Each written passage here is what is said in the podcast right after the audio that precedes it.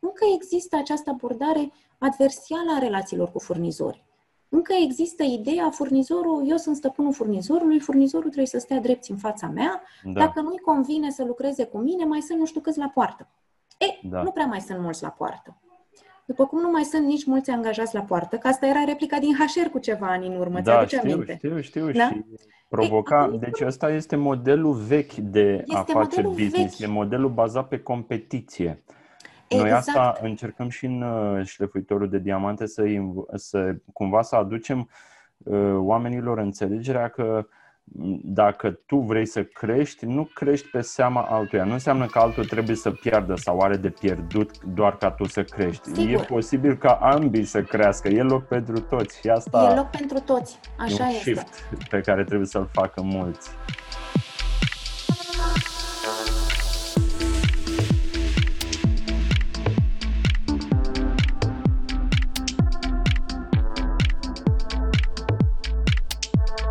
Bine v-am regăsit la un nou episod din uh, seria noastră de podcast uh, Diamond Success Podcast. Uh, eu sunt gazda voastră, Octavian Baban.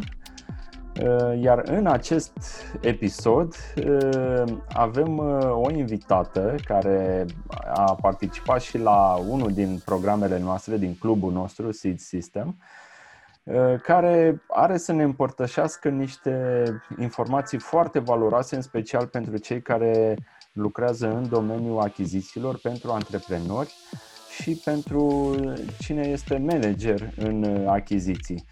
Uh, o am alături de mine invitată pe Alina Ioniță. Bună, Alina! Bună, Octavian! Mulțumesc pentru invitație. Mă bucur să fiu cu voi acum să împărtășesc din experiența mea după ce atât de mult timp am luat eu de la voi. Deci, uh, două cuvinte despre Alina. Uh, Alina a lucrat mulți ani în uh, domeniul achizițiilor la una din cele mai mari bănci din România, iar din 2013 a pornit o firmă de training tot în domeniul achizițiilor private, în care îi învață pe cei responsabili de achiziții și pe antreprenori cum să abordeze anumite principii astfel încât uh, achizițiile să aibă sens la ei în firmă și să, practic, să le facă viața mai ușoară în, în final. A scris și o carte, este autoare de carte, chiar de curând, în perioada aceasta a avut un impuls de creativitate și a scris prima ei carte, intitulată Strategie, semnificație și sens în achiziții. Alina, vreau să te invit și pe tine să te prezinți, dacă am omis eu ceva, prin cuvintele tale, să ne spui despre munca ta și cum, practic, și cum ai ajuns să faci munca asta din 2013 uh, și până încoace. Sigur. Mulțumesc mult, Octavian. O să plec puțin de la titlul cărții, care se numește Strategie, semnificație și sens în achiziții și vorbesc de achiziții, așa cum ai spus și tu, în mediul privat, pentru companii cu capital privat, deci nu de achiziții publice tocmai pentru că achizițiile în domeniul privat ne permite să derulăm această strategie, să gândim această strategie pentru achizițiile pe care le efectuăm, fie că vorbim de bunuri, fie că vorbim de servicii, strategie care desigur vizează un plan pe termen mediu și lung. După care, pornind de la acea strategie, să identificăm, să folosim, să implementăm tehnici și tactici specifice din uh, achizițiile moderne. De ce semnificație și sens? Achizițiile în România, din nou mă refer la achizițiile din mediul privat, sunt încă foarte, foarte mult în urmă față de ceea ce se întâmplă la nivel european sau în America, unde au fost și primele uh, publicații despre, despre procurement. Da? Desigur, sunt multinaționalele care au importat metode, tehnologii, tehnici da, de la firmele mamă, dar totuși în România nu sunt numai multinaționale. Da? Adică mediul românesc, PIB-ul până la urmă, este susținut și de întreprinderi mici și mijlocii. Corect. Și sunt în egală măsură afectate de un procurement profesionist, de achiziții profesioniste, după cum sunt și multifuncționalele. Deci nu este neapărat corect să ne gândim că numai multinaționalele au nevoie de un procurement profesionist, ci cu atât mai mult poate chiar și întreprinderile mici și mijlocii, a căror situație financiară este una mai puțin favorabilă decât a multinaționalelor, da? care au și sprijin de la firma mamă. Corect. Uh, este nevoie de semnificație, i-am zis eu, tocmai pentru a așeza achizițiile din mediul privat. O să mai folosesc cuvântul procurement pentru că deja a apărut în vocabularul nostru, tocmai pentru a-l așeza pe uh, a așeza achizițiile pe, un, pe fundamentele unei profesii absolut vitale în perioada prin care trecem acum. Și o să spun și, și de ce. Da? Uh, și sens pentru că deja vedem că la oamenii care s-au ridicat deja peste nevoile de bază, da? peste nevoile de siguranță, de stabilitate, deja din ce în ce mai mult a apărut această nevoie de sens. Să știm de ce facem ceea ce facem, să avem o viziune, să știm încotro ne îndreptăm. Pentru că am observat asta și la cursanții cu care lucrez și și înainte când eram încă în, în business. Da? În momentul în care omul uh, înțelege sensul acțiunilor sale, cu atât mai mult va avea motivația să le implementeze, să le pună în, în aplicare. Altfel, este foarte ușor să replicăm robotic niște tehnici și tactici, dar nu vor avea același impact ca atunci când tu ai înțeles sensul și semnificația acelor um, acțiuni. Da. Um, foarte puțin o să, să mă duc un pic în urmă, în uh, anul 2007, când a apărut cea mai mare provocare pentru mine pe partea aceasta de procurement. A fost anul în care Erste Bank a preluat Banca Comercială Română. Da. Și eu m-am alăturat acelei echipe noi de procurement înființate. Practic a fost uh, momentul de trecere dintr-o firmă care derula achiziții publice înspre a merge către achiziții în mediul privat. Și vorbim de o firmă, dar de fapt vorbim de un gigant. Și atunci, practic, provocările au fost cu atât mai mari. Practic, alături de echipa din, uh, din PCR, am făcut cam toți pașii da, care trebuie făcuți în, într-un departament de achiziții sau de către o companie care vrea să-și consolideze achizițiile, uh, de la a seta în primul și în primul rând achizițiile pe fundamente etice, da?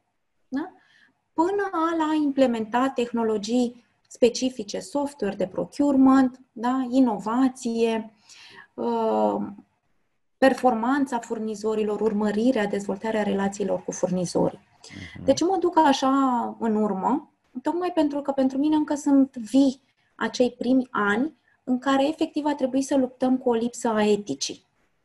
Uh, da. Nu ne este străin niciunuia dintre noi, cred eu, ce se întâmplă în achizițiile publice. Da? Vedem în ziare, auzim la televizor, știm, ne lovim de ele. Deci este încă o lipsă de etică, da? Um, generalizată, aș putea eu să spun. Și din nou, generalizată nu neapărat că vedem acele cazuri la televizor de mită foarte, nu știu, la un nivel foarte ridicat. Da. De asta eu am și vrut să dau acest prim uh, interviu, să, să-l am cu tine, pentru că pe mine sistemul șlefuitorilor m-a susținut foarte mult de 2014 încoace, de când am luat cunoștință cu el, da? Deci nu trebuie neapărat să ne gândim la acele cazuri de mită, de contracte de sume foarte mari. Nu, prin cele mai mici gesturi, la nivelul întreprinderilor mici, mijlocii și, desigur, și cele mari, vedem această lipsă de etică. Practic, atunci când punem uh, foloasele personale Uh, deasupra foloselor companiei. Da? Prin faptul că favorizăm furnizorii, prin faptul că unii oferim mai multe informații, alții uh, mai puține informații, prin faptul că suntem uh, mai indulgenți cu unii furnizori să depună o ofertă într-un termen mai larg, altora într-un termen mai scurt. Da? Sunt exact cum spuneți și voi în, în principiile șlefuitorilor, acele um, um, aspecte mici care ai putea să spui la un moment dat că sunt nesemnificative, dar care creează un climat de neîncredere, de lipsă de etică, de lipsă de strategie. De asta am vrut să fac trimitere la cumva achizițiile publice trecute către, către mediul privat. Păi ușor lucrurile s-au pus destul de repede la, la, la punct. Uh, am, m-am lovit la un moment dat, odată cu apariția sarcinii cu fetița mea, al doilea copil, m-am lovit de această lipsă de resurse de instruire în România pe area de procurement. Mi-am dat seama că nu mai este suficient doar să facem cum spun alții sau cum au făcut alții până la acel moment și am simțit nevoia să mă documentez, să văd cum se întâmplă lucrurile prin alte țări mai evoluate. Am constatat atunci că nu există resurse de instruire în limba română și în România. Uh, cu excepția unor firme care sunt acreditate să țină certificări pentru Institut Mare de Procurement, din UK nu existau firme de training care să poată să disemineze informația și la nivelul, să spun eu, medic. Adică nu neapărat să adreseze celor care au resurse financiare să susțină genul acela de certificare de mii spre zeci mii de, de euro. Da? Și hai să... Așa mi-a venit uh, ideea înființării acestei firme. În 2013 am pornit cu resurse gratuite de instruire, cu bloguri, cu conferințe, etc. Uh-huh. Mhm. Am mers către traininguri, am deschis între timp și o divizie de consultanță pentru mediul privat și am ajuns la acest nivel al anului 2020, uh, uh-huh. Mhm. când în uh, luna martie a trebuit să suspend și eu, la fel ca foarte mulți alții, trainingurile și cartea cumva a venit ca o uh, soluție naturală. Da? Că de foarte mulți ani în minte, cu atât mai mult de când am luat cunoștință cu principiile Diamond Cutter, în mintea mea rămâne această idee, cum pot să ajung la cât mai mulți oameni și cum pot să servesc cât mai mult. Da? Uh, cam astea au fost și gândurile când din martie a trebuit să suspend trainingurile în toate orașele țării. Um, și din discuții diverse am zis ok, este momentul, n-am, n-am pornit cu această carte ca să fie carte, am pornit, am vrut să fie o serie de articole gratuite, intitulate Achiziții pe timp de criză. E, la unul din acele, la, pe cât studiam uh, pentru a scrie un asemenea articol, am ajuns la primul război mondial și cu problema pe care a constituit-o achizițiile în timpul primului război mondial. Când, de fapt, războiul s-a transformat într-un război al logisticii și al aprovizionării, da? deși în prim plan erau uh, luptele și războiul propriu-zis. Da, a fost uh, un... Acel articol mic s-a transformat în 30 mhm. de pagini, studiind practic această problemă a achizițiilor în timp de criză. O criză e drept sub forma unui război, dar tot criză este. Pe care cumva a început să prindă contur și, și restul uh, cărții. Practic a fost un teren de antrenament, cum scrii tu aici, de achiziții. Da, exact așa l-am intitulat. Capitolul este gratuit. O să-ți trimit și ție linkul, se găsește gratuit pe site-ul editurii. Oricum o să Poate le... fi da, descărcat de către oricine. Chiar așa este intitulat Primul Război Mondial, teren de antrenament pentru achiziții pe, pe timp de criză. Uh-huh. Da? Și acum aș vrea să te mai întreb, să revenim din nou la provocări. Deci una din, evident, cele mai mari provocări a fost lipsa de etică, pe care, nu știu, cu toții am resimțit-o mai mult sau mai puțin la un moment dat. Ce alte da. provocări ai mai întâlnit um, în o, domeniul achizițiilor? O completare uh, pe care o fac adesea în trainingurile mele uh, la această lipsă de etică. Problema cea mai mare, dincolo de aspectele morale, da, ale lipsii de eticii, Problema cea mai mare este, de fapt, că elimină furnizori buni, furnizori viabili, furnizori care te-ar putea să te ajute să-ți crească afacerea, da? îi elimină din portofoliul tău de potențial furnizori. Deci toți acei furnizori care și-au construit business-ul pe principii de integritate, de etică, nu vor mai vrea să colaboreze cu companiile care nu dau dovadă de etică în selectarea furnizorilor da? și cu ulterior cu toate aspectele care apar pe perioada derulării contractului. De fapt, asta este da, dus practic. Știi cum spuneți voi, hai să nu omorâm poștașul. Da? Uh-huh. Sunt și aspectele morale, dar în practică se vor vedea prin faptul că furnizori buni, care pot să te susțină în perioade de criză, nu o vor face. Vor spune nu, prefer să lucrez, chiar dacă ești tu poate firmă mare, nu vreau să lucrez cu tine, prefer să lucrez cu alte firme mai mici. Uh-huh. Da? Și noi, practic, ne eliminăm competiție eliminăm acei furnizori buni, care, de fapt, acei furnizori buni, acei furnizori puternici, financiar, da? sau cu capacitate de producție, sunt cei care ne susțin în timp de criză. Uh-huh. De exemplu, eu am păstrat foarte mult legătura pe această perioadă cu, cu foști cursanți de-ai mei și îi întrebam care sunt provocările cu care se lovesc ei în, în prezent. Prima provocare, disponibilitățile, lichiditățile financiare. Da? Foarte mulți au fost puși în situația de a merge către furnizori să solicite amânarea uh, facturilor la plată, să negocieze termene de plată mai uh, mari. Da? Ei, acum, un furnizor puternic, solid financiar, da? va putea să te susțină în aceste situații. Să spună, da, nu e o problemă pentru mine să-ți amân plata cu 30-60 de zile sau cât ai tu nevoie până îți revii. Un furnizor care este slab, care nu are nici el disponibilități financiare, nu va da. putea să facă asta. Da? Corect. Apoi, contează de sigur foarte mult, tot în ideea asta de provocări, relațiile pe care le-ai setat cu furnizorul respectiv. Nu? În continuare, în mediul, din nou, și vorbesc la modul general, nu de excepții, că avem foarte multe, da, avem și excepții, dar la modul general, încă există această abordare adversială a relațiilor cu furnizori. Încă există ideea, furnizorul, eu sunt stăpânul furnizorului, furnizorul trebuie să stea drept în fața mea, da. dacă nu-i convine să lucreze cu mine, mai sunt nu știu câți la poartă. E, da. nu prea mai sunt mulți la poartă. După cum nu mai sunt nici mulți angajați la poartă, că asta era replica din HR cu ceva ani în urmă, da, ți știu, aminte? știu, știu, da? și provoca... E, deci ăsta este modelul vechi de a face business, vechi. e modelul bazat pe competiție. Exact. Noi asta încercăm și în uh, șlefuitorul de diamante să, să cumva să aducem uh, oamenilor înțelegerea că dacă tu vrei să crești, nu crești pe seama altuia. Nu înseamnă că altul trebuie să piardă sau are de pierdut doar ca tu să crești. Sigur. E posibil ca ambii să crească. E loc pentru toți și asta e loc pentru toți. Așa un este. shift pe care trebuie să-l facă mulți. Așa este. Și acum, da, din nou, dacă tu ai întreținut relații nu neapărat de prietenie, relații etice, relații colaborative, relații bazate pe fapte, ți-ai respectat angajamentele, sigur că în momentul în care tu o să ai poate anumite dificultăți, furnizorii respectiv te vor susține. Corect. Dacă tu i-ai tratat cu superioritate, în ideea de banii sunt la mine, da?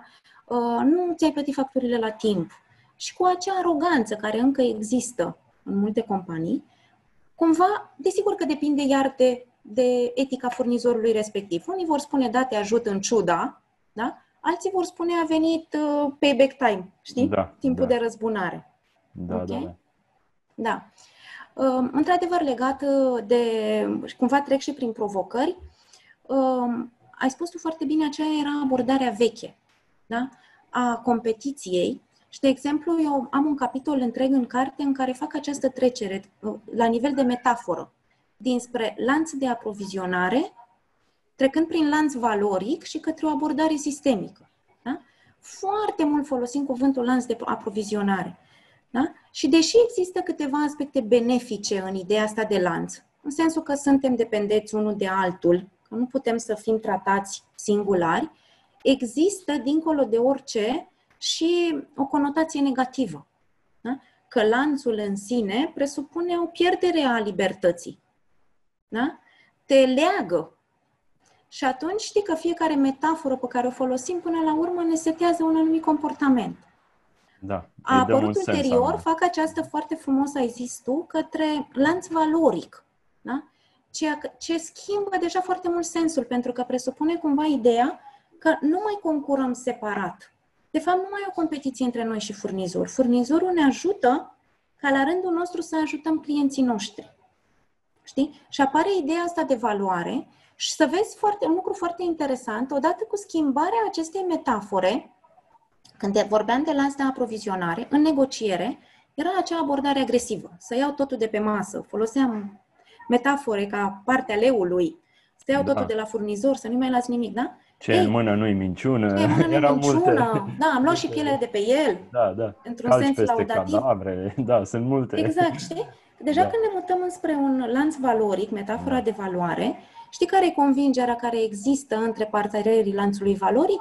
Așa. Că, de fapt, noi trebuie împreună să colaborăm, să eliminăm costuri din acest lanț valoric. Deci să nu mai negociem marje de profit, da? când unul are de pierdut, cum ai spus tu, și să ne mhm. gândim cum putem împreună să gândim să reducem costurile. Da? Astfel încât din reducerea costurilor beneficiez și eu, clientul, dar și furnizorul.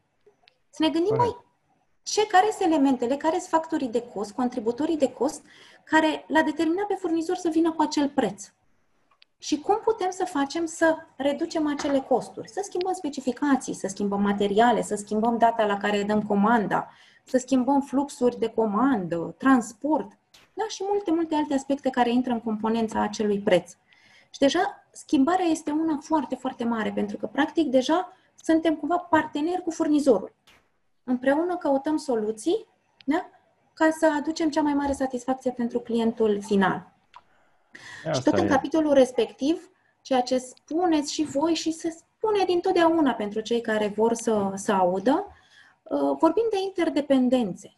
Da? Merg eu, fac Corect. această trimitere către o abordare sistemică a achizițiilor, sensul sunt foarte mulți factori care uh, influențează raporturile dintre cumpărător și furnizor, indiferent care este nivelul firmei respective. Care cifră de afaceri de 10.000 de euro sau de 10 milioane de euro sau 10 miliarde de euro, raporturile dintre furnizor și cumpărător sunt condiționate, sunt impactate de foarte mulți factori. De piață, vedem foarte mult, mai ales în această perioadă, cum au fost impactate de epidemie. Uh-huh. Da? Uh, de strategii de dezvoltare ale clienților, ale furnizorilor, de schimbarea preferințelor consumatorului final, a noastră, da? Când, da, când corect, cumpărăm. Corect. Și atunci, cu atât mai mult nu mai putem să privim la modul ăsta liniar, agresiv, trebuie să găsim resurse care să ne permită să fim flexibili și să facem față acestor situații stresante. Apropo de interdependențe, chiar de curând uh, discutam, uh, uh, cred că chiar cu Geshe Michael într-unul din interviurile pe care le face el dimineața, vorbeam despre oamenii care poate momentan au deschise niște credite la bănci, pe firmă, personale. Da și aveau cumva mentalitatea, da, da, banca este mult mai mare decât firmulița mea. E clar că dacă am în, adică dacă eu am în o rată, o lună, două, ă, nu cred că va simți banca care e mare, care e un mhm. gigant. Uh-huh. Nu cred că simte asta din partea mea. E, asta e o eroare de gândire, e o eroare care nu ia în considerare această interdependență. Exact. Și pe baza acestor, acestui context am auzit mulți oameni care zic e ok să-ți amâni plăți, e ok să amâni taxe și impozite, e ok să amâni multe alte lucruri, deși am primit uh, și bonificații, reduceri în perioada asta din partea uh-huh. statului. Și aici vreau eu să ajungem poate și cu, că de asta am zis, la nivel minuțios noi ajungem să aplicăm aceste principii și cât de important e, eu din ce am observat, cu fiecare act mărunt în care reușim să ne respectăm niște înțelegeri, niște onorări de plăți, de, cum, se, cum zicem noi, niște făitori, onorează da. proprietatea altuia.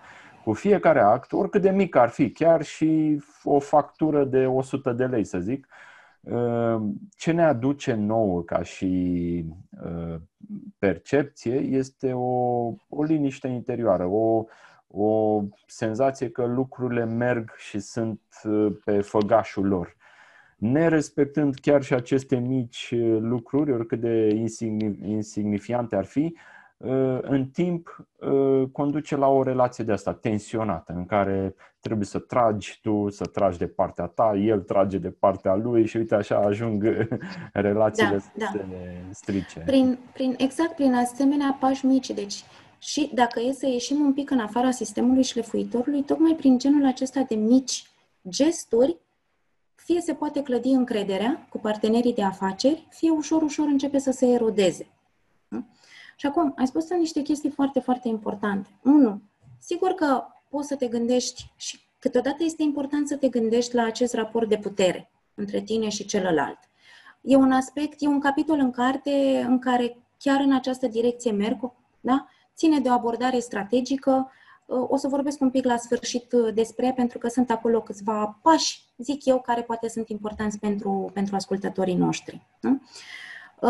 Dar, dincolo de asta, Haideți să ne punem prima întrebare. Ok, amân acele plăți. Nu le plătesc sau solicit amânarea unor plăți. În ce scop? Da? Adică putem să vorbim pe de-o parte faptul nu am disponibilități financiare și iar mergând către achiziții, unul din obiectivele principale ale achizițiilor reprezintă generarea de economii pentru companie. Da? Prin reduceri de costuri, prin evitări de costuri, eu generez economii de bani pentru companie care tocmai să-i permită să reziste în situații de criză, cum este cea pe care o traversăm, sau să nu se mai împrumute la bănci. Pentru că foarte multe companii, vorbim de companii, se împrumută la bănci tocmai pentru a-și susține activitatea. Da? Există un cost al banilor în spate. Și reiau, obiectivul principal al unui departament de achiziții este să genereze aceste economii care să fie folosite fie pentru investiții, fie pentru operațiunile curente, fie pentru zile negre. Da? Corect. Asta ar fi un aspect. Tot de aici mai este că, mai spus tu de principiu 2. Într-adevăr, achizițiile sunt cele care pun în practică principiul 2 din sistemul șlefuitorilor. Protejează uh-huh. proprietatea. Onorează sau respectă proprietatea Sau respectă altuia. proprietatea. Uh-huh. Pentru că uh, am gândit piramida care există acolo în carte cu responsabilitățile funcției de achiziții. În vârful acelei piramide este tocmai eliminarea risipei. N-a venit nimeni, nu mi-a spus nimeni, nu gândește nimeni, foarte puțin gândesc că, de fapt, achizițiile sunt despre eliminarea sau diminuarea risipei. Dar, de fapt, despre asta este vorba. Da? Vorbim, uite, de o risipă foarte mare pe care mulți o fac și în perioada asta și înainte, de stocuri.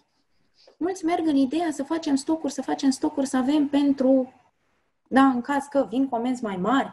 Ei, aceste stocuri, de fapt, reprezintă o risipă, pentru că în timp se deteriorează, da?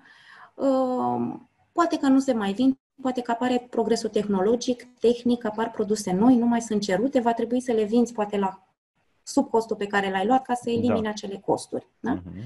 Și ne, uh, două elemente foarte importante aici. Ai spus tu de acele mici plăți amânate, ai impresia că nu creează niciun efect. Îl creează. Da? În plus față de sistemul șlefuitorului, și în business există efectul fluture, da? care exact asta spune. Da? Descrie procesul prin care bătaia unui fluture într-un colț da. al lumii poate să influențeze Afecteze apariția unei altă... tornade în cealaltă parte. A fost descoperit de un cercetător, un meteorolog, care a rotunjit niște cifre da, pe când făcea acele măsurători și a dat seama că doar prin mici, mici rotunjiri, rezultatele erau denaturate foarte mult în final. Ei, cum se aplică în achiziții? Fix legat de stocuri. Da? Noi facem niște stocuri mai mari în ideea just in case. În caz că. Da? Asta face prima firmă. Da? Consumatorul final, prima firmă, retailerul să-i spune. Păi retailerul ce zice? Păi stai puțin, că uite, mi-a dat într-adevăr producătorul. Retailerul mi-a dat mie comanda asta. Dar dacă o să fie nevoie de mai mult și face și el stocuri mai mari decât i-a cerut retailerul, da? Următorul în lanț are fix aceeași modalitate de gândire. Hai să-mi iau o rezervă. În business se numesc uh, stocuri de siguranță. Mm. Știi? Și fiecare pe lanțul acesta adaugă o rezervă, o rezervă, o rezervă și se numește efectul biciului. Știi, când ai dintr-un bici, se creează spre vârful biciului deja unde din ce în ce mai, mai multe mari. unde, da, da, se transmit. Știi? Exact asta este cumva principii din șlefuitori, ele se regăsesc și în business, da? pot fi aplicate, pot fi gândite având strategiile corecte. Și deci asta ca să răspund la întrebarea, ok, de ce da. amân? Uh-huh. Am niște achiziții mai importante de făcut da? cu banii respectivi. Fie nu am bani și am spus, fie trebuie banii respectiv mai bine îi direcționez către alte linii. Da? Și aici e foarte, foarte important, pentru că foarte puține companii am întâlnit care să poată să identifice foarte clar care sunt acele bunuri și servicii vitale pentru compania lor. Știi? La fel, sunt descrise cu totul în Revenim carte, nu se intru foarte mult. valoric aici, da? Are legătură cu Re... lanțul valoric. Pe are legătură cu lanțul valoric, are legătură cu a ști care este importanța bunurilor și serviciilor pe care tu le achiziționezi pentru compania ta. Pentru că mhm. dacă tu îți dai seama că pentru tine un bun este vital, atunci spui, stai puțin, cu furnizorul acestui bun sau serviciu, eu nu pot să am o abordare agresivă.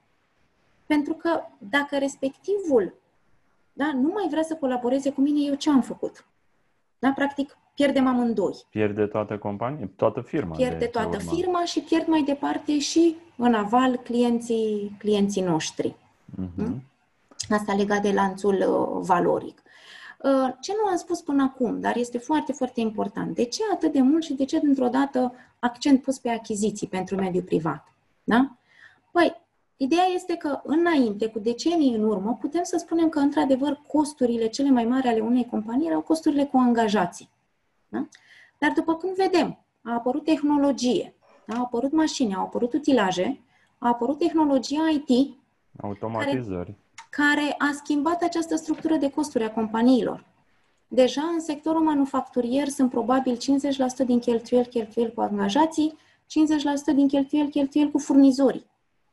În servicii se schimbă poate chiar mai mult, 70-80% cu furnizorii și 20% cu angajații. Deci s-a schimbat foarte mult structura de costuri a companiilor. Nu mai sunt preponderente cheltuielile cu salariații. Dar ce fac totuși cele mai multe companii? Uite, în situații de criză. Reduc salariile angajaților, reduc numărul de angajați, reduc beneficiile, în ideea de a subzista pe perioada de criză.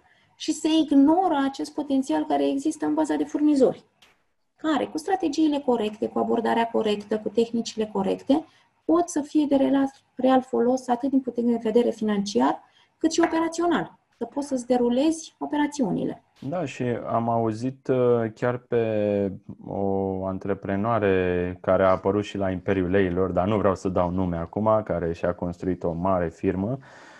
Uh, și ea spunea că în anumite situații furnizorii chiar au avut rol aproape de investitori, deoarece au înțeles procesul lor de a scoate anumite produse pe piață și a le vinde până se vând și au reușit să le dea niște termene mai lungi de plată, cu condiția să ai o relație bună cu furnizorul. Deci în momentul ăla furnizorul era ca și investitor în firma ei. Da, da, foarte, foarte Uite important asta. Schimbare ce, de abordare ce... față de uh-huh. cum ar fi investitor, investitor, furnizorul, furnizor, îi abordezi diferit pe, pe amândoi. Da, deci pe de-o parte să știi că într-adevăr asistăm foarte mult la această externalizare. Da? Uite, la noi, companii de nivel mai mic, da? Sunt în, suntem în uh, ideea de uh, IMM-uri. Da? Uh-huh. Sigur că nu avem departament de IT, nu avem poate departament de marketing. Am externalizat IT-ul, am externalizat marketingul. Pentru că, odată externalizate, sigur că se reduc și costurile operaționale, dar și eu pot să mă concentrez pe core competencies, pe competențele de bază. Da? Asistăm la această politică de externalizare. Asta ce înseamnă? din nou costuri duse în afară către furnizori față de costuri cu angajații și mai e un aspect foarte, foarte important aici, de tipul șlefuitorului. Practic, acum furnizorii acei mei, fix pe acest exemplu în firma mea, sunt cumva ca angajații mei externi. Uh-huh. Ei, pot eu să mă duc către angajații mei externi cu o abordare agresivă? Nu, pentru că sunt cumva dacă angajații mei externi și trebuie să-i ajut să crească, să-i motivez, da? să um, am relații pe termen lung cu ei, mai ales dacă sunt vitali, dacă îmi livrează acele produse strategice sau acele produse strangulare, da? fără de care firma mea poate nu mai poate să, să lucreze. Da, iar în... Scuze, spune, continuă. Uh, mai era aici un aspect, deci asta ar fi o primă, un prim pas care e demn de făcut, să îți analizezi, uh, să-ți clasifici bunurile și serviciile pe care le achiziționezi, să vezi acest ordin de importanță. Și uh, există, a fost un um, fost partener de la firma McKinsey, Peter Kralik, care a venit exact cu această clasificare a bunurilor și serviciilor pe care o firmă le achiziționează. Un capitol întreg este dedicat acestei um, uh, clasificări, pentru că, practic, din clasificarea respectivă, tu știi exact ce strategii de achiziții să derulezi cu furnizorii respectivi. Unde sunt produse mai puțin importante față de care nu stă firma, unde se găsesc mult pe piață, se există abundență, este furnizor, sigur că acolo poți să fii un pic mai relaxat. Da? Dar dacă vorbim la polul opus de produse față de care nu poți să trăiești nici tu, atunci achizițiile, strategia de achiziții se, se schimbă. Și acum, referitor la ce spunea doamna antreprenoare pe care ai citat-o tu, da. ceea ce foarte, foarte puțini fac, buyeri da? sau antreprenori la nivelul acesta de IMM-uri, să-și pună întrebarea, cine este furnizorul meu? Care e raportul dintre mine și furnizorul respectiv? Mulți merg în ideea, furnizorul trebuie să stea drept pentru că banii sunt la mine și eu îi fac o favoare, da? că îi dau acei bani. Dar, de fapt, dacă ne punem întrebarea cine este furnizorul, o să constatăm că în foarte multe situații noi avem o putere mai mică decât furnizorul respectiv. Avem o cifră de afaceri mai mică. Suntem poate un client nesemnificativ în cifra lui de afaceri. Suntem acolo 0,1%, 0,001% la da. alți furnizori. Știi? Și atunci, odată ce ai această constatare, îți spui, stai mă puțin, adică e de-a dreptul, cum să mă duc eu și să bat cu pumnul în masă, când el cu mine sau fără mine e același lucru. Dar mie, fără el, s-ar putea să-mi fie greu. Să nu fie chiar la fel. Da. Știi? Da. Și atunci, sigur că e foarte important, dincolo de aspectele morale, la care o să revin din nou, da, născute din șlefuitor, să spui și aceste aspecte legate de strategie, de gândire corectă. Da? Practic sunt două fundamente. Îmi place cum voi spuneți în permanență, nu omorâ poștașul, Sigur că rămânem foarte mult în mentalitatea șlefuitorului. Am, din 2014 încoace am crescut cu ea și m-a ajutat. Da? Dar ne uităm și la strategii, ne uităm și la progresele tehnologice, la progresele tehnice în acest domeniu de activitate. Eu vreau să împărtășesc o mică schimbare de modalitate în care eu uh, am uh, relația, a evoluat relația cu un furnizor de al nostru care e editora Vidia, care ne furnizează cărțile pe care le-am uh-huh. publicat și noi în ultimii ani. Uh, după cum se știe, în industria cărților există termene de plată la 60 de zile, 90 de zile, chiar mai mult, adică se ia întâi produsul în consignație și se plătește peste mai multe luni, da. după ce îl vinzi, teoretic. E, uh, mulți ani am făcut și eu așa și mi se părea o mare oportunitate și, uh, uh-huh. cum mhm. se cheamă, lejeritate pentru noi. Uh, dar la un moment dat, inspirat fiind de uh, o altă farmacie de la noi din București, care uh, are, mă rog, mai multe locații deschise, în care am auzit că ei își plăteau furnizorii aproape imediat ce le livrau marfa, nu așteptau să se vândă. Bine, cred că aveau și niște reduceri de preț, dacă uh-huh. o plătea imediat, uh, și eu am stat și m-am gândit și m- apoi am analizat puțin uh, afacerea lor și am văzut că în ultimii ani a crescut exponențial. Și am stat și da. m-am gândit, oare nu cumva e o o relație între faptul că ei își plătesc imediat, atunci când pot, bineînțeles, nu vorbim de peste noapte, totul a da. decurs în timp. Faptul că își plătesc imediat și uh, onorează munca lor imediat și cu succesul pe care l-au ei în uh, domeniul lor, și de atunci, ușor, ușor, am schimbat și eu această abordare și am început să plătesc imediat ce primeam nou stoc de cărți sau ceva. Îl, îl plăteam imediat. Ziceam, măi, uite, pot să-mi plătesc, îmi permit. N-am, n-am putut să o da. fac din prima. Am luat-o așa, cu câte... Gradual. Gradual, cu câte 30, 40, 50, 100 de cărți și așa ușor, uh-huh. ușor am început să lărgesc uh, plata. Da, să știi că și asta am sesizat foarte mult, adică a, a, a intrat așa într-o cutumă din care au fost eliminate complet bazele astea, hai să nu spun științifice, de, de derularea afacerilor, știi? Care să zice să plătim furnizorii la 30, la 60, la 90, Am auzit chiar și de, de zile. un an de zile în domeniul farmaceutic. Există Ei, și termene da. de un an de zile, dacă îți vine Știi? să crezi. Și din nou, și astea, există și baza aceasta morală, pentru că și în domeniul plăților se produce acel bully, bully efect, efectul biciului. Uh-huh, uh-huh. Pentru că respectivul pe care tu nu-l plătești se duce să împrumute la bancă. Normal. Care vine de... cu costuri, anumite costuri ale banilor. Are Nici el nu plătește el... la timp, că tu nu l-ai uh-huh. plătit uh-huh. și se propagă către furnizorul lui și tot așa. Deci iar vorbim de, o, de acel efect al biciului și de această risipă. Asta pe de-o parte. Pe de altă parte, ce este de fapt dureros, este că nu stăm să ne gândim corect, din nou, etică, corect, integru. Măi, în cât timp eu vând produsul ăsta și îmi recuperez bani? Păi l-am vândut a doua zi. Și atunci de ce să-l plătesc pe respectivul la 60 de zile? Știi? Adică ideea asta de termene de plată mai lungi a venit din durata ciclurilor de producție. Corect. Când se consideră că firma cea mai aproape de clientul final își recuperează banii. Știi? Dar asta este principiul, logica din spate și poți să găsești o logică, un sens în ea. Dar mulți au preluat-o fără să se gândească. Știi? Că așa face toată lumea. Exact, așa se întâmplă știi? peste tot. Și nu e, nu e de fapt, pentru că știi ce se întâmplă? Dacă tu ai disponibilități financiare și spui, ok, dar de ce să... Eu pot să-ți plătesc pe loc, am disponibilități financiare. Îl ajuți foarte mult pe respectivul. Sigur că tu poți să obții o reducere de preț. Practic, tu nu... El nu va mai avea un cost al banilor da? pe care îl are atunci când se împrumută la, la bancă. Dar, din nou, practic, achizițiile astea pe care eu le, le predau uh, au la bază și etica, moralitatea, integritatea, dar și analiză, practic, analiza asta eu o gândesc în termen de conștientizare a fiecărei decizii pe care o iau.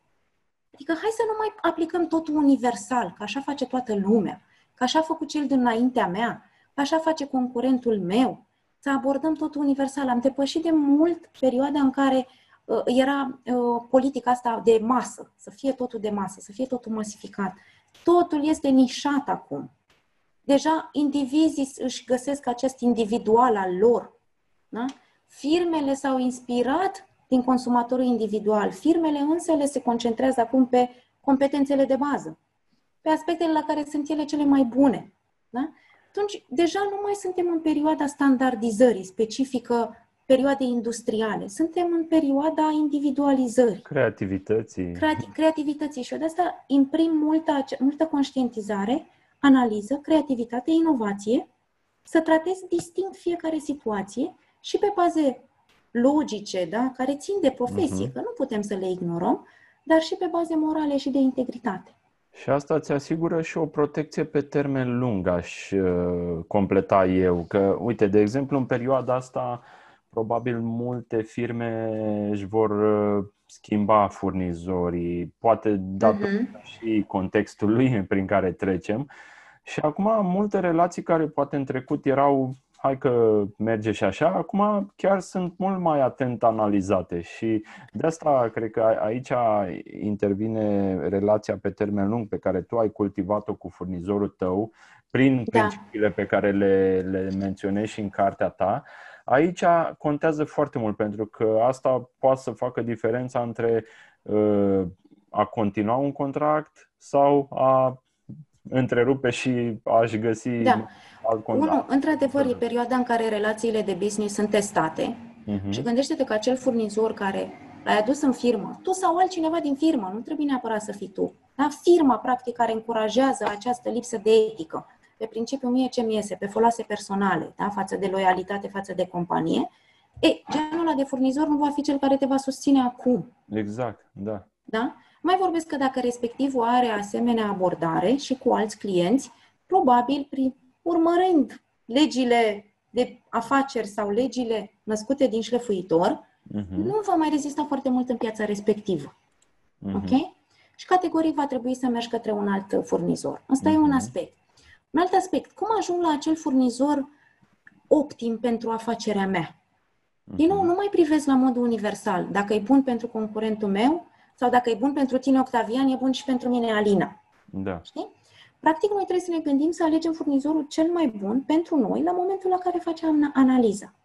Și modul, culmea, modul în care alegem acel furnizor optim pentru noi este prin, prin um, setarea unui cadru, da? Uh, tot de etică, tot de competiție loială. Iar foarte mulți, am văzut și foarte mulți oameni de achiziție și foarte mulți manageri și middle management și top management, uh-huh. care zic negociere competitivă, suntem în competiție cu furnizorii. Nimic mai fals. Pentru că nu, nu concurăm în aceeași cursă. Da? Nu vizăm același trofeu. Practic, ceea ce trebuie să facem noi este să ne asigurăm că furnizorii care pot să livreze bunul sau serviciul de care avem noi nevoie sunt toți tratați în același mod. Eu asociez foarte mult rolul acesta al bayerului, a omului de achiziții, cu organizatorul unei competiții sportive. Uh-huh, da? uh-huh. Practic, eu sunt organizatorul și furnizorii sunt, nu știu, sportivii care alergă la 400 de metri. Uh-huh. Da? Ei, practic, eu trebuie să mă asigur că toți știu regulile competiției, că i-am informat pe toți că se aleargă pe tartan. Nu pe unul că se aleargă la deal, pe altul la vale, pe unul pe șosea, pe unul în sală. Da? foarte important, că le dau startul la toți în același timp. Corect, corect. Știi? Și fac eu acolo un carte paralelă foarte, foarte faină. Da.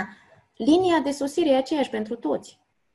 Da? Practic, eu creând acest mod, competiția, de fapt, să zic, între furnizori. Dar eu trebuie să creez acest mediu cu aceleași reguli clare, cunoscute de către toți, astfel încât, într-adevăr, cel mai bun să iasă, să, să rezulte din această competiție. Nu?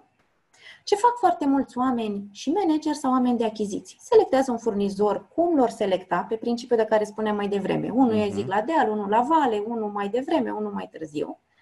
După care spune, știi ce, nu mai semnezi un contract. Și după o lună, două, trei, zice, știi ce, a venit un alt furnizor care a zis că poate să-mi dea mai ieftin decât îmi dai tu. Uh-huh. Da? Și încheie contractul cu el și se duce la cel care a zis că îi dă mai ieftin. Ei, imaginează cursa aia de 400 de metri iese un furnizor câștigător. Da?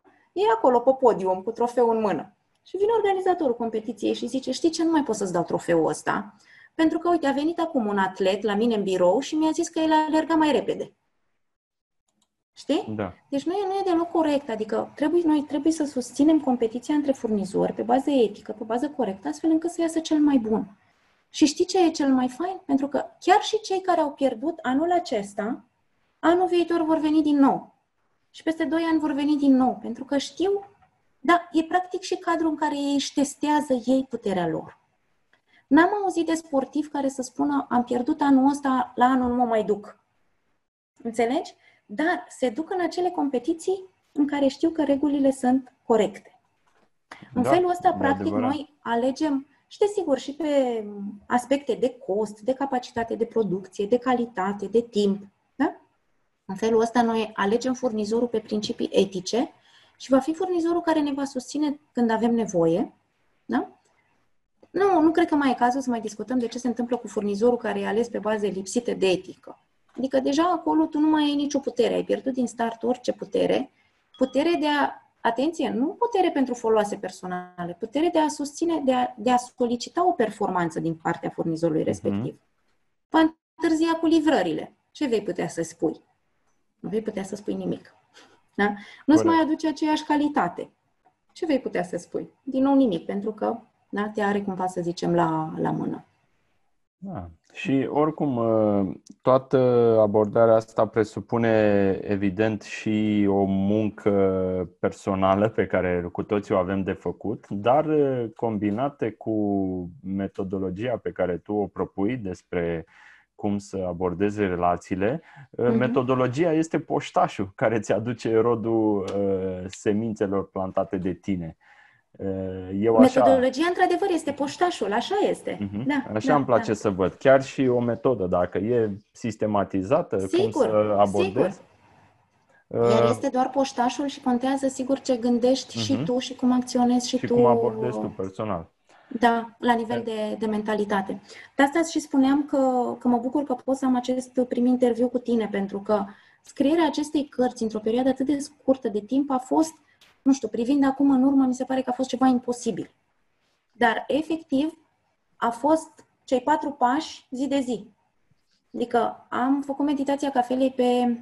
Cu ani în urmă am avut un client la coaching care și-a dorit să scrie o carte și l-am ajutat să scrie carte. Și am făcut fix pe acel proces meditația cafelei. Uh, mai am din nou persoane care scriu în această perioadă, au avut de scris lucrări de diplomă, au avut de scris carte, beletristică și am, i-am ajutat. Știi? Din nou, privind în urmă, cu doi copii acasă cu școală online. da?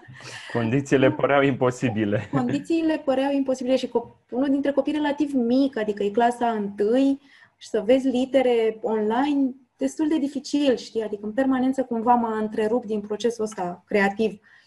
Dar totuși am, am finalizat-o și până copiii au vocabularul ăsta, semințe, mami, semințe, semințe, semințe m-a ajutat foarte mult principiile din, uh, din șlefuitor să, să o termin.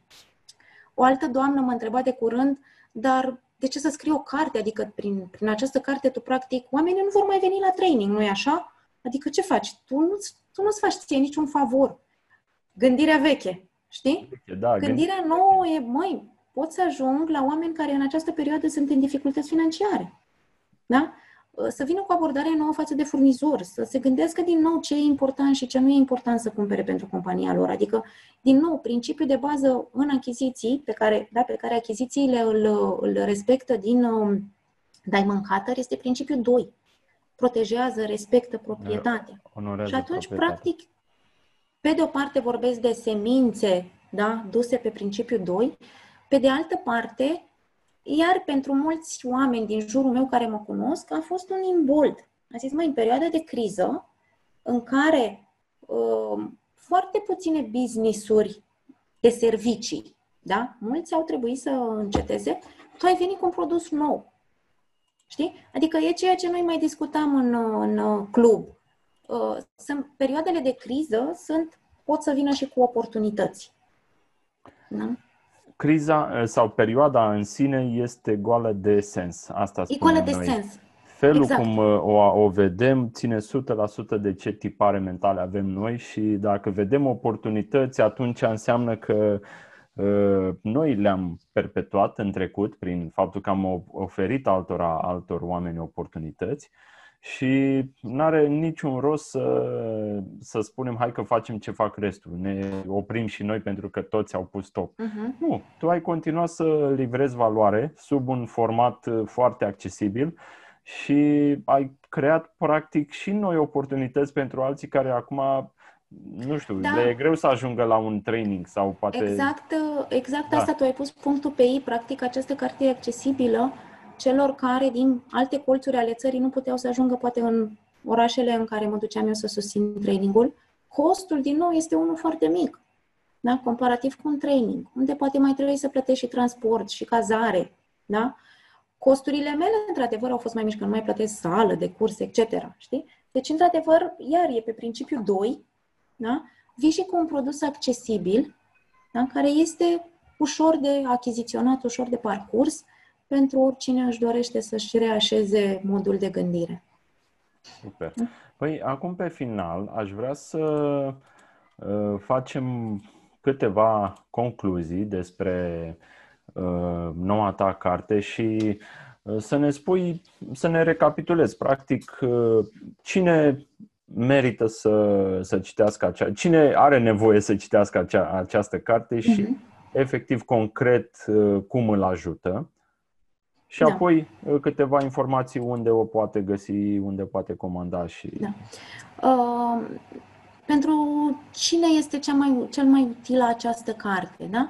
Pentru companiile mari care au un departament de achiziții, mai mulți specialiști achiziții, da? mai mulți buyer, mai mulți achizitori, categoric se adresează acelor achizitori din aceste companii cu specializare dusă la nivel de achiziții pentru că ei sunt cei care până la urmă trebuie să traseze un mod nou, un spirit nou de a face achizițiile. Pentru companiile mai mici, care nu au un departament sau care nu au o persoană specializată în achiziții. Antreprenorul. Însuși. Antreprenorul, directorul general, da? sau directorul financiar, depinde care este persoana care în acest moment păstrează relațiile cu furnizorii, da? face selecția de furnizori, semnează contractele, Asta ca să acopăr un spectru mai mare de, de companii. Uh, nu o să neg faptul uh, că foarte multe firme au venit um, și la cursuri pentru echipa de vânzări. Uh-huh. Am spus, din poziția mea eu nu pot să schimb procurementul, poți tu să o faci, dar eu pot să-mi instruiesc oamenii mei de vânzări, să știe ei cum să abordeze relațiile cu baierii, care încă nu s-au pus poate la punct cu evoluția profesiei. Deși pentru mulți vânzători a fost cumva ca o gură de aer, de aer proaspăt să vadă această nouă viziune. Acum, uh, pe această primă carte, eu am dorit să o fac accesibilă în sensul să fie ușor de citit, să poate să fie parcursă de la început până la sfârșit, astfel încât cititorul să rămână cu imaginea de ansamblu a ce înseamnă achizițiile și să-i dea această motivație să facă niște schimbări. Sigur, sunt două capitole tehnice în carte. Este un capitol uh, intitulat Make or Buy. Practic, e prima întrebare pe care o punem în achiziții. Ce fac? Aleg să fac eu singur, să produc eu intern cu angajații mei, sau mai bine externalizez, da? cumpăr de la cineva din piață care deja face acest lucru. E un capitol, într-adevăr, tehnic, dar avem nevoie, deși de poștași, da? Normal. Uh, prin care vedem cum luăm această decizie care sunt acele bunuri, servicii pe care le alegem să le păstrăm noi intern, care sunt cele pe care mai degrabă le externalizăm și cumpărăm de la alții din piață. Uh, mai este un capitol la fel, tot tehnic, sunt principii de bază ale profesiei, cel despre care spuneam mai devreme, portofoliul, model, modelul portofoliului de achiziție al lui Peter Kralik, care ne ajută să clasificăm bunurile și servicii pe care le achiziționăm. Să vedem care sunt Valori. patranele în care avem cea mai mare putere, care sunt produsele strangulare, strategice, care sunt cele de rutină. Și cu mhm. strategiile de achiziții optime pentru fiecare categorie în parte. Uh, la fel, un capitol tot tehnic, dar din ce în ce mai important, distinția de achiziții între bunuri și servicii. Deja începem să achiziționăm foarte, foarte multe servicii și achiziția de servicii se diferențiază puțin de achiziția de bunuri, prin faptul că serviciile nu sunt tangibile. Da? Nu poți să le pipăi nu pot să, să achiziționez pe stoc. Nu pot să zic, faci și mie curățenie pentru tot anul. Ar fi minunat, dar nu pot să fac. Da? Sau păzește pentru tot anul. Ok? Și atunci serviciile au anumite particularități. Am simțit că e necesar să le aduc din acest moment în carte. Penultimul capitol se adresează exact selectării strategice a furnizorilor, care sunt pașii, pas cu pas, prin care tu, de la apariția nevoii, de la momentul la care îți dai seama că ai nevoie de un bun sau serviciu, da? până la momentul la care semnezi contractul, faci selectarea furnizorilor, semnezi contractul, plasezi comanda și plătești și factura. Da? Deci toți acești pași sunt uh, cuprinși în capitolul 5 uh, cu particularitățile fiecărui pas în parte. Am căutat ca prin această structură de pași, va pentru orice proiect am avea, pentru orice bun sau serviciu, pe care poate nu l-am mai achiziționat niciodată, de care nu știm de unde să-l apucăm, să fie ușor, urmând pas cu pas, să devină ușor să, să ajungi la furnizorul corect și la contractul uh, corect. Iar ultimul Ce? capitol abordează Așa. exact această trecere de la lanț către sistem și valoare. Uh-huh. Da? Și asta zic eu că e un, un aspect inovativ pe care eu o să continui să îl uh, predau și să îl uh, duc la cât mai multe companii din România. Uh-huh. Și ne bucură, pe mine mă bucură personal că în acest lanț valoric ai introdus și principiul onorează proprietatea sau respectă proprietatea, pentru că ne dorim cu toții să avem parteneri care aplică același principiu și asta ne ia o mare grijă de pe, din mintea noastră Sigur. despre cum va Sigur. decurge relația în viitor. Gândește-te totuși cât de mult pune, se pune accent acum pe brand, pe reputație, uh-huh. da? Și categoric, dacă noi ne-am construit un brand, o reputație, o etică, furnizorii ne pot susține sau ne pot nărui într-o clipă. Corect pot fi ei la un moment dat uh, cei care ne ajută în da. promovarea noastră mai departe. Exact, exact. Bine, unde pot, uh, dacă cineva vrea să cumpere cartea, unde... Um, în prezent uh, suntem într-o campanie de înscriere pe lista de așteptare. Uh-huh. Practic, prin această campanie am vrut să pun încă de pe acum la dispoziție niște capitole gratuite din carte. Am vrut să nu mai țin cumva de, de apariția fizică a, a cărții și să pot să încep să dau ceva din ea. Uh, pe site-ul editurii supplyessence.ro uh-huh. există și acel capitol gratuit, îți spuneam, primul război mondial, teren de antrenament pentru achiziții pe uh-huh. timp de mhm. criză, și în detalii date despre carte, despre mine, cine vrea să afle mai mult și ceea ce am făcut până, până acum. Eu o să-ți trimit ție e mail să le ai, să poți să le inserezi. O să în... punem în mai da. jos în descrierea acestui exact. podcast, punem linkul către uh, site. La fel, încă un capitol gratuit este deja prezent pe site. Cartea, lansarea efectivă online, că încă nu ne întâlnim față în față, va fi săptămâna viitoare. Uh, din nou, revin la ce mi-a spus zilele trecute acea doamnă, dar cum? faci o carte, adică oamenii nu vor veni mai la training. Mai mult decât atât, am pus în această carte, adiacent cărții, formulare, strategii, tot, tot, tot ce omul primește când vine la mine la training. Adică, eu sunt pe principiu, dacă pot să fac un lucru, fă bine până la capăt. 100% și un pic mai mult. Da? Deci în această pachet de lansare a cărții sunt și multe formulare care să te ajute să-ți construiești o procedură, formulare de matrice de evaluare a furnizorilor, un model de uh, cerere de ofertă, un model de contract. Sunt multe formulare care să cumva să spună bazele Totul achizițiilor în firma ta Super. în acest moment în care achiziționezi cartea la prețul uh, cărții. Super. Deci într-o săptămână, practic pe la jumatea lui iulie, va fi și da. cartea și în format fizic și oamenii exact. o, o vor putea primi în format fizic. Da. De pe acum pot fi, avem înscrieri pe lista de așteptare. Cei care intră pe lista de așteptare, au beneficii suplimentare. Pot descărca acest capitol care ți-am zis, eu am vrut să-l fac un articol de 3 pagini și a ajuns la 30, dar pentru mine a fost, a fost o reală descoperire să văd încă de pe atunci da, importanța achizițiilor în timpul primului război mondial și câte multe inovații au apărut ca urmare a unei crize. Și asta, păi asta înseamnă oportunitatea acolo. pe care criza o aduce și, cum am zis, orice criză... Exact, exact. Ori dar ori poți să vezi ca oportunitate, ori ca un capăt de linie și asta da, e. Da. Arunci mănușa. Dar, într-adevăr, e bine că, că prin tot ce ai uh, menționat mai devreme, totul este abordat sub forma unei oportunități. Da, e bine. firul roșu. Etica, proprietatea, limitarea risipei și oportunitatea cumva se împletesc în paginile fiecărui uh, capitol. Super. Și o carte ușor de citit, e foarte ușor de citit. Fac multe paralele cu lucruri din viața de zi cu zi. și poate fi parcursă ușor și de specialiști și de oameni care poate Super. nu au neapărat contact cu achizițiile. Super. Păi, Alina, eu te felicit pentru că ai reușit să, să scrii cartea asta care va contribui la schimbarea mentalităților în felul cum oamenii își gestionează achizițiile și își conduc uh, firmele. Uh, pare mm, un lucru mărunt, o carte, dar pe termen lung uh, e posibil să fie niște rezultate majore de pe urma ei, să vedem în jurul nostru. Uh, din nou le recomand oamenilor să intre pe site, să se înscrie în lista de așteptare pe supplyessence.ro slash shop, nu? Aici este da. cartea. Și, Alina, eu aștept să ne mai spui povești de succes din partea oamenilor care au aplicat uh, aceste principii în domeniul achizițiilor și să, să mai vii poate pe viitor și la noi în uh, emisiune să ne mai uh, povestești ce s-a mai întâmplat de pe urma Cu mare drag. acestei lansări.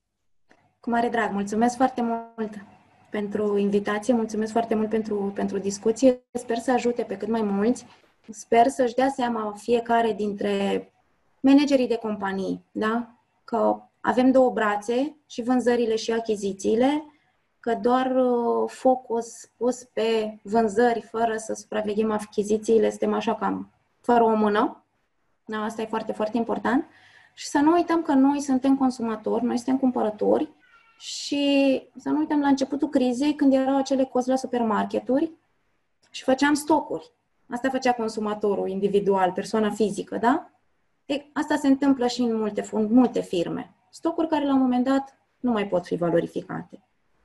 Deci e o sămânță, sper eu într-adevăr să apară acel copac, să crească, să creștem într-un mediu de business etic, da? colaborativ. Și care aduce multă pace interioară. Asta care aduce multă pace interioară și care adăugat. gândește că așa puțin câte puțin ajungem până la urmă să contribuiem către cei din jurul nostru, pentru că fiecare lucrăm într-o firmă al cărui scop este satisfacerea unui client final, a unei persoane fizice. Corect. De? Astea sunt frunzele copacului, de fapt. Corect, corect. Clientul final. Da. Bine, îți mulțumesc încă o dată pentru, uh, pentru că ai venit la noi în uh, emisiune și uh, hai să auzim lucruri, povești de succes uh, și pe viitor. Super. Mulțumesc Tele și eu mult de tot, Octavian. Tele bune.